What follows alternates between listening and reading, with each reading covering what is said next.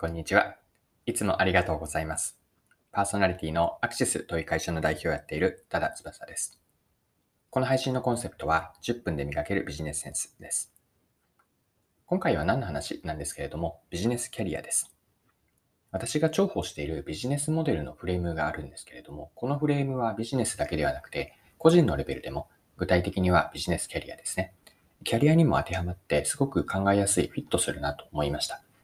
なので、ビジネスモデルのビジネスモデルの4要素の紹介と、ま、そこからキャリアについても掘り下げていければと思っています。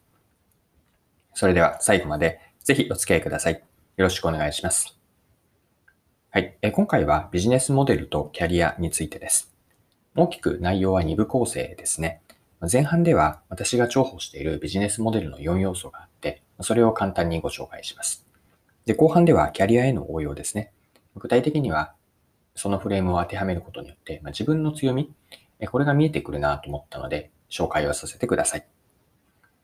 はい。で最初にご紹介したいのは、ビジネスモデルの4要素、フレームですね。で、この4要素は、新しい経営学という本に詳しく書かれていて、これを知ったときに、すごくいいなと思いました。で、本のタイトルが今の新しい経営学で、著者は三谷浩二さんです。でビジネスモデルの4要素とは何かなんですけれども、4つそのままワードで言うと、ターゲット、バリュー、ケーパビリティ、収益モデルです。もう一度繰り返すと、ビジネスモデルの4要素は、ターゲット、バリュー、ケーパビリティ、収益モデルです。まあ、それぞれ中身は何かというと、ターゲットというのは、まあ、誰、またはどの企業を顧客にするかのターゲット顧客像です。二つ目のバリュー、これは顧客に対する価値になります。提供価値です。三つ目のケーパビリティ。これは平たく言うと、提供価値がなぜ実現できるか。要素としては二つあって、価値を実現するその仕組みですね。業務オペレーション。もう一つが、能力とか持っているリソース。どういうリソースがあって、それをどんなプロセスに回して価値につなげるか。これが三つ目のケーパビリティです。四つ目が収益モデルでした。収益モデルとは提供価値から対価を得る仕組みです。まあ、以上の4つですね。ターゲット、提供価値、ケーパビリティ、そして収益モデル。この4つがビジネスモデルで肝になる4つになって、これを整理することによってビジネスモデルを理解することができるし、まあ、作っていくこともできるなと思っていて、私は仕事ですごく重宝しているこのビジネスモデルの4要素なんです。はい。ここまではビジネスモデルの4要素、ターゲット、バリュー、ケーパビリティ、収益モデル、4つを考えてきました。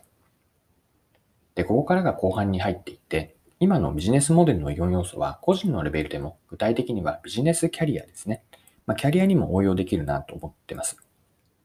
応用というのは、例えば今までのあなたご自身のキャリアを振り返ったり、あるいはこれからどのようなキャリアを目指すか、まあ、どんなスキルを持って何をこう獲得していくのかを考えるのに役立つなと思ってるんです。で、えっと、じゃあこれからその4要素ですね。ターゲット、バリュー、ケーパビリティ、収益モデル、まあ、どのように当てはまるかというのを具体的に見ていきましょう。はい。一つ目はターゲット顧客でした。で、キャリアの観点でターゲット顧客とは誰かというと、よりイメージしやすいのは、一緒に働く人をターゲット、まあ、顧客とみなすんです。具体的には上司がそうですし、チームメンバー、同僚、あるいは他部署の方でも関係がある人たち、業務で関係している人たち、これを一緒に働く相手をお客さんと見るんですね。でまたは社外に目を向けると、まあ、直接その取引先とかお客さんも含めて一緒に働く相手、価値を提供する相手は誰なのか。これを自分のターゲット顧客と見立てます。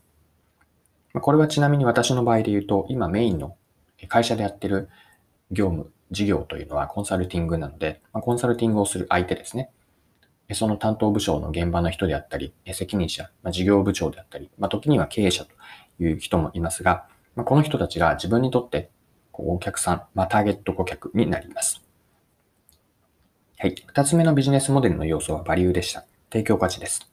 提供価値とは先ほど設定したターゲット顧客、今回で言うと一緒に働く相手ですよね。まあ、社内もいれば社外の方もいます。まあ、その彼ら彼女に自分はどんな価値を提供するかです。まあ、価値というのは仕事の成果ですが、まあ、成果から彼ら彼女にとって、まあ、それがどんな意味合いになるのか。お客さんの一緒に働く相手の成功とか、まあ、少しでもより良い、うん、仕事体験につなげられるか。これが個人のレベルで見たバリュー、まあ、提供価値なんです。私の例で続けて言うと、例えば戦略を実行する、まあ、立案して実行するというケースを考えたときに、ここで言ってるバリューというのは、戦略の立案から実行プロセスで、いかに相手に新たな気づきだとか、実行にやりやすくすること。これが自分が提供できる価値なんです。ま戦略の立案から実行まで並べて考えたときに、まずは目的を設定して、現状把握、そこから問題の明確化をします。ここまでが戦略立案の前提で、じゃあ戦略を作って実行プランに落とし込んで、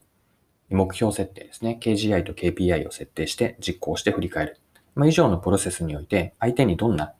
価値が提供できるかというと、例えばそうですね。わかりやすく、えっ、と、言語化でされた、図解されたアウトプットであったり、一つでもお客さんに多くの気づきを得てもらう。そして実行までやりきってくれるので、成果が伴っている。こうしたことが私からするとお客さんへの提供価値になるんです。はい。三つ目の要素がケーパビリティでした。ケーパビリティとは、バリューが実現できる要因で、オペレーションとリソース、やり方と持っているものですね。この二つに分けられました。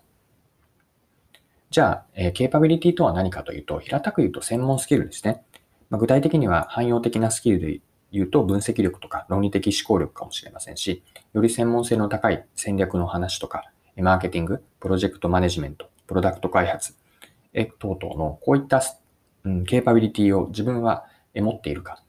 それがポイントになるのは2つ目と合わせて、どんな価値につながっているかですね。まあ、リソースというか、ここでは専門スキルと言い換えますが、スキルは持っているだけではまだ価値になっていなくて、それがオペレーションに回されて、相手に、ターゲット顧客に価値につながっているかどうか。この観点で見ていくと、ビジネスモデルの、うん、流れが個人のレベルにもフィットするなと思っています。はい。4つ目が収益モデルでした。収益モデルは以上の3つがつながっているんですが、ターゲット顧客、一緒に働く相手に自分が提供する価値、それがどんな専門スキルに基づいているか、それが最終的に収益モデルというのは、直接お金をもらうこともあれば、会社員の場合で言えば、会社に勤めていらっしゃる場合で言えば、信頼獲得につながっているか、これも収益モデルに含めていいかなと思っています。その働く相手に価値を提供して、どんな信用、信頼が蓄積しているかです。これを収益モデルと見立てることによって、どういうふうな仕事が回っていて、それが自分にお金としてなのか、信用、信頼として返ってくるのか、これをモデルとして理解しておくと、キャリアの観点からも整理できます。はい、そろそろクロージングです。今回は私が仕事で重宝しているビジネスモデルの4要素があって、これはフレームワークなんですが、フレームワークをご紹介して、それをキャリアの例に当てはめました。最後にまとめとしてビジネスモデルの4要素、もう一度振り返っておきましょう。一つ目がターゲットですね。まあ、誰を顧客にするか。一緒に働く人は誰かというターゲット顧客です。二つ目がバリュー。その設定した顧客に提供する価値は何か。